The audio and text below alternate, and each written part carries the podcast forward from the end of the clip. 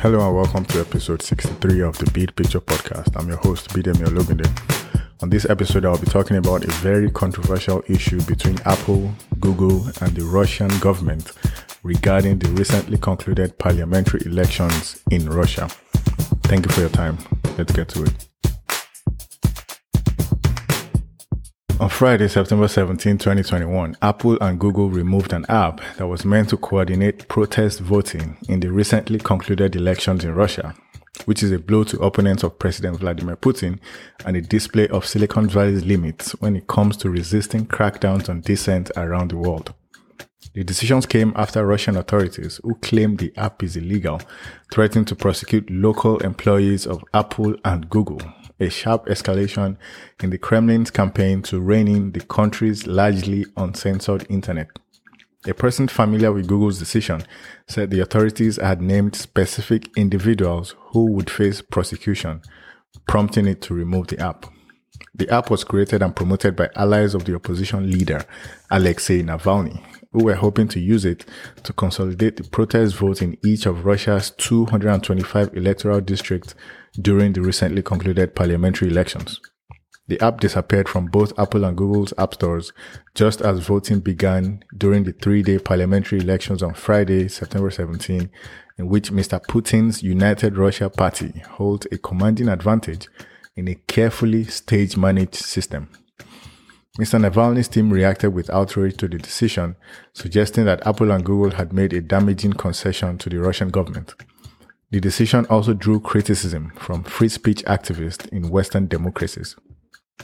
In an interview with the New York Times, David Kaye, a former United Nations official responsible for investigating freedom of expression issues, said Apple and Google are in a really difficult position, but they put themselves there.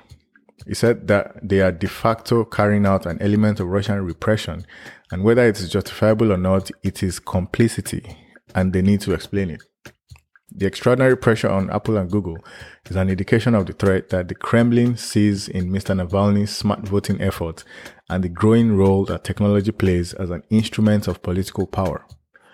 United Russia's approval ratings in state-run polls have slumped to around 30% compared to 40% ahead of the last parliamentary election back in 2016. A consolidation of the opposition vote could defeat United Russia candidates in competitive districts since only a simple majority is required to win. When asked about the decision during his regular call with journalists on Friday, September 17, Mr. Putin's spokesman, Dmitry Peskov, argued that the app was illegal in Russia he said the Putin administration welcomed the decisions by both Apple and Google to remove the Navalny app from their app stores in Russia, calling it, quote, compliance with legal requirements. Mr. Peskov said both parties were notified and they made the decision in accordance with Russian law. Mr. Navalny's opposition movement had been designated as an extremist network by a Russian court back on Wednesday, June 9, 2021, just a week before Mr. Putin's first meeting with newly elected US President Biden in Switzerland. On the first day of voting, after the app stores took down the smart voting app, the Navalny team tried to get the names of their smart voting picks out by other methods, such as bots providing automated responses in the messaging app Telegram, which is a Russian founded secure messaging app that is popular with opposition minded users in authoritarian countries around the world. But late in the evening on that day, Telegram announced that it was taking down the bot accounts providing those picks. It was not immediately clear if Telegram had come under government pressure as well. Hours later, Telegram founder Pavel Valerievich Durov, a 36 year old Russian born entrepreneur, announced that his network would suspend all bots involved in election campaigning in accordance with Russia's law on election silence. As of 7:30 a.m. local time on Saturday, September 18, the bot that allowed users access to smart votes endorsements was disabled for Telegram users both within Russia as well as globally. In connection with the just concluded elections over the weekend, Russian authorities did not make any public demands of Telegram. So, one of the most disturbing challenges for American tech companies like Apple, Google, Facebook, and Twitter is how to maintain open, uncensored access to their services, especially in authoritarian countries. In countries like India, Myanmar, and Turkey, the authorities are increasingly pressuring US tech companies to censor political speech or ordering internet outages to block access to the web. Last year, Turkey passed a law that raised fears of censorship, giving authorities greater power to regulate social media companies that were also required to establish local legal entities, a demand that Facebook and Twitter have met. Twitter has also been banned in Nigeria since June 2021 when the company took down a controversial tweet by Nigeria's President Buhari, although the Nigerian government has promised to lift the ban very, very soon, based on comments made by the Minister of Information, Lai Mohammed, on Wednesday, September 15. Civil society groups have warned that forcing tech companies in general to conform to a patchwork of laws and regulations risk creating a more fractured internet where access to information and products will depend on where people live. US tech companies must therefore weigh the value of having their services available in a country like Russia, where they are seen as more independent than local technology platforms, against the cost of living altogether, as Google has done in China. The pressure on Silicon Valley to block certain content on their platforms is not just coming from more authoritarian governments. In the US and Europe, policymakers want tech companies to do more to address hate speech, misinformation, and other toxic content. In addition, US Republicans argue that they are being constantly censored on the internet. In Russia, the national internet regulator, Roskomnadzor, also known as RKN, has repeatedly demanded that foreign tech companies remove certain content or risk being fined or having restrictions placed on access to their products. The Russian government says that US internet companies are meddling in Russia's domestic affairs by allowing anti Kremlin activists to use their platforms freely. The Kremlin has been increasingly blunt in recent days about its willingness to use threats of arrest to prevent the use of the app.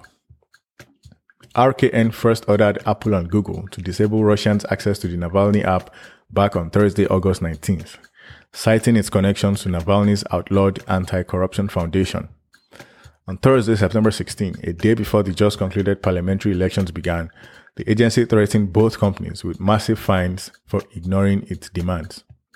That same day, those fines were announced Vladimir Dzhabarov, a member of Russia's upper house of parliament, said that the, with the um, participation of Apple and Google, specific crimes were being committed, the scale of which may only increase in the coming days.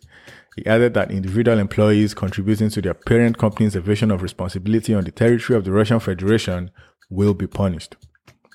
After Apple's representatives met with members of the Russian parliament upper house on Thursday, September 16, Apple also suspended access inside Russia to the company's new private relay, which is a service that hides users' IP addresses, internet browsing activity, and protects their unencrypted internet traffic.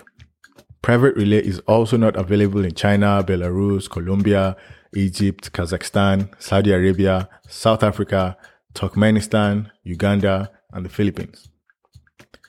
RKN has been blocking local internet access to SmartVote's website and online feeds for several weeks leading up to the elections.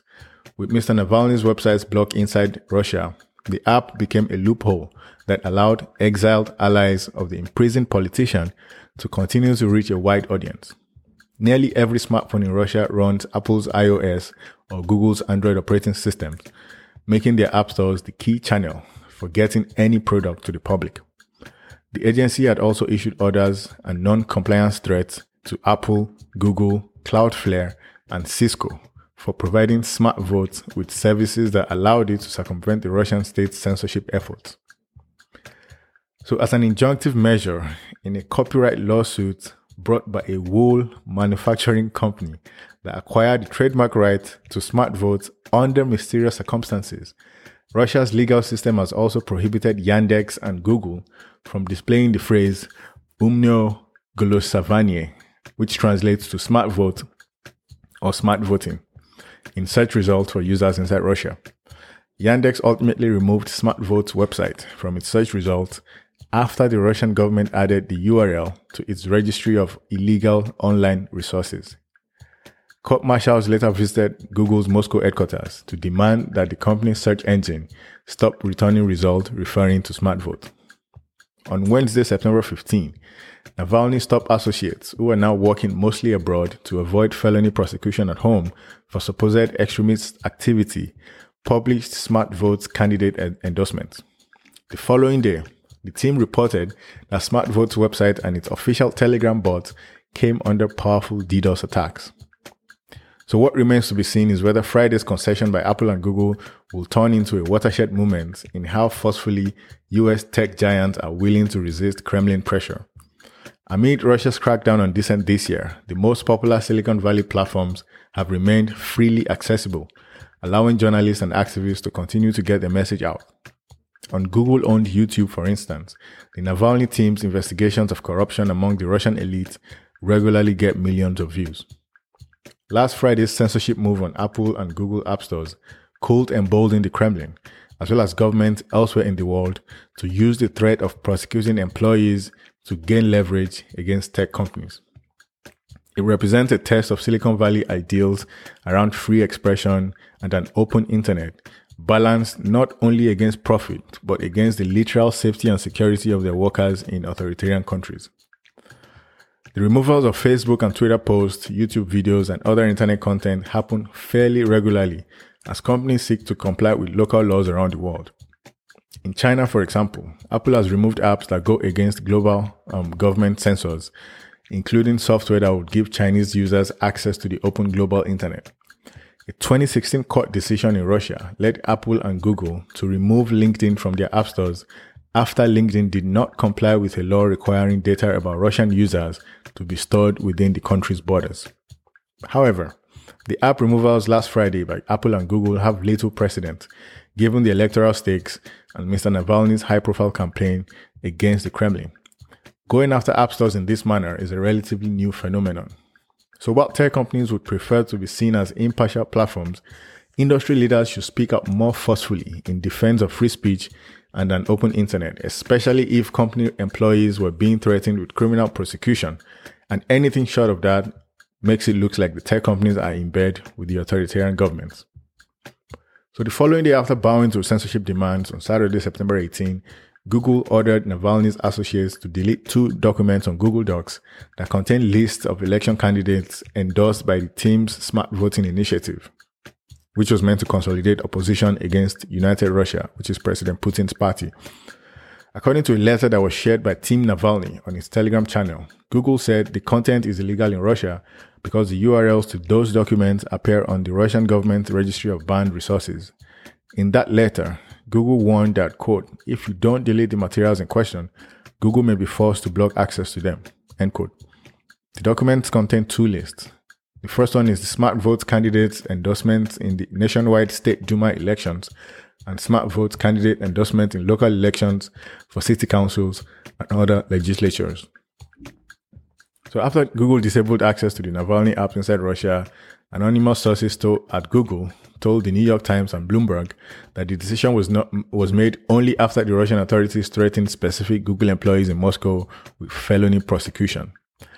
Governments have used the prospect of prosecution in the past, although those incidents rarely become public. Back in 2016, a Facebook executive was arrested in Brazil after Facebook refused to turn over WhatsApp data related to an ongoing drug trafficking investigation. Authorities in India and Thailand are among those that have also threatened imprisonment to pressure social, social media companies. So last week, the Russian Foreign Ministry summoned the US ambassador to Russia, Mr. John Sullivan, and announced that American digital giants had broken Russian law quote, in the context of preparation and conduct of elections. Russian state media reported that earlier this week, court marshals visited Google's offices seeking to enforce court ordered measures against the protest voting campaign. The Navalny app has continued to work on Apple and Android devices for those who had already downloaded it prior to it being removed from app stores. The app is central to the protest strategy that the opposition leader calls smart voting.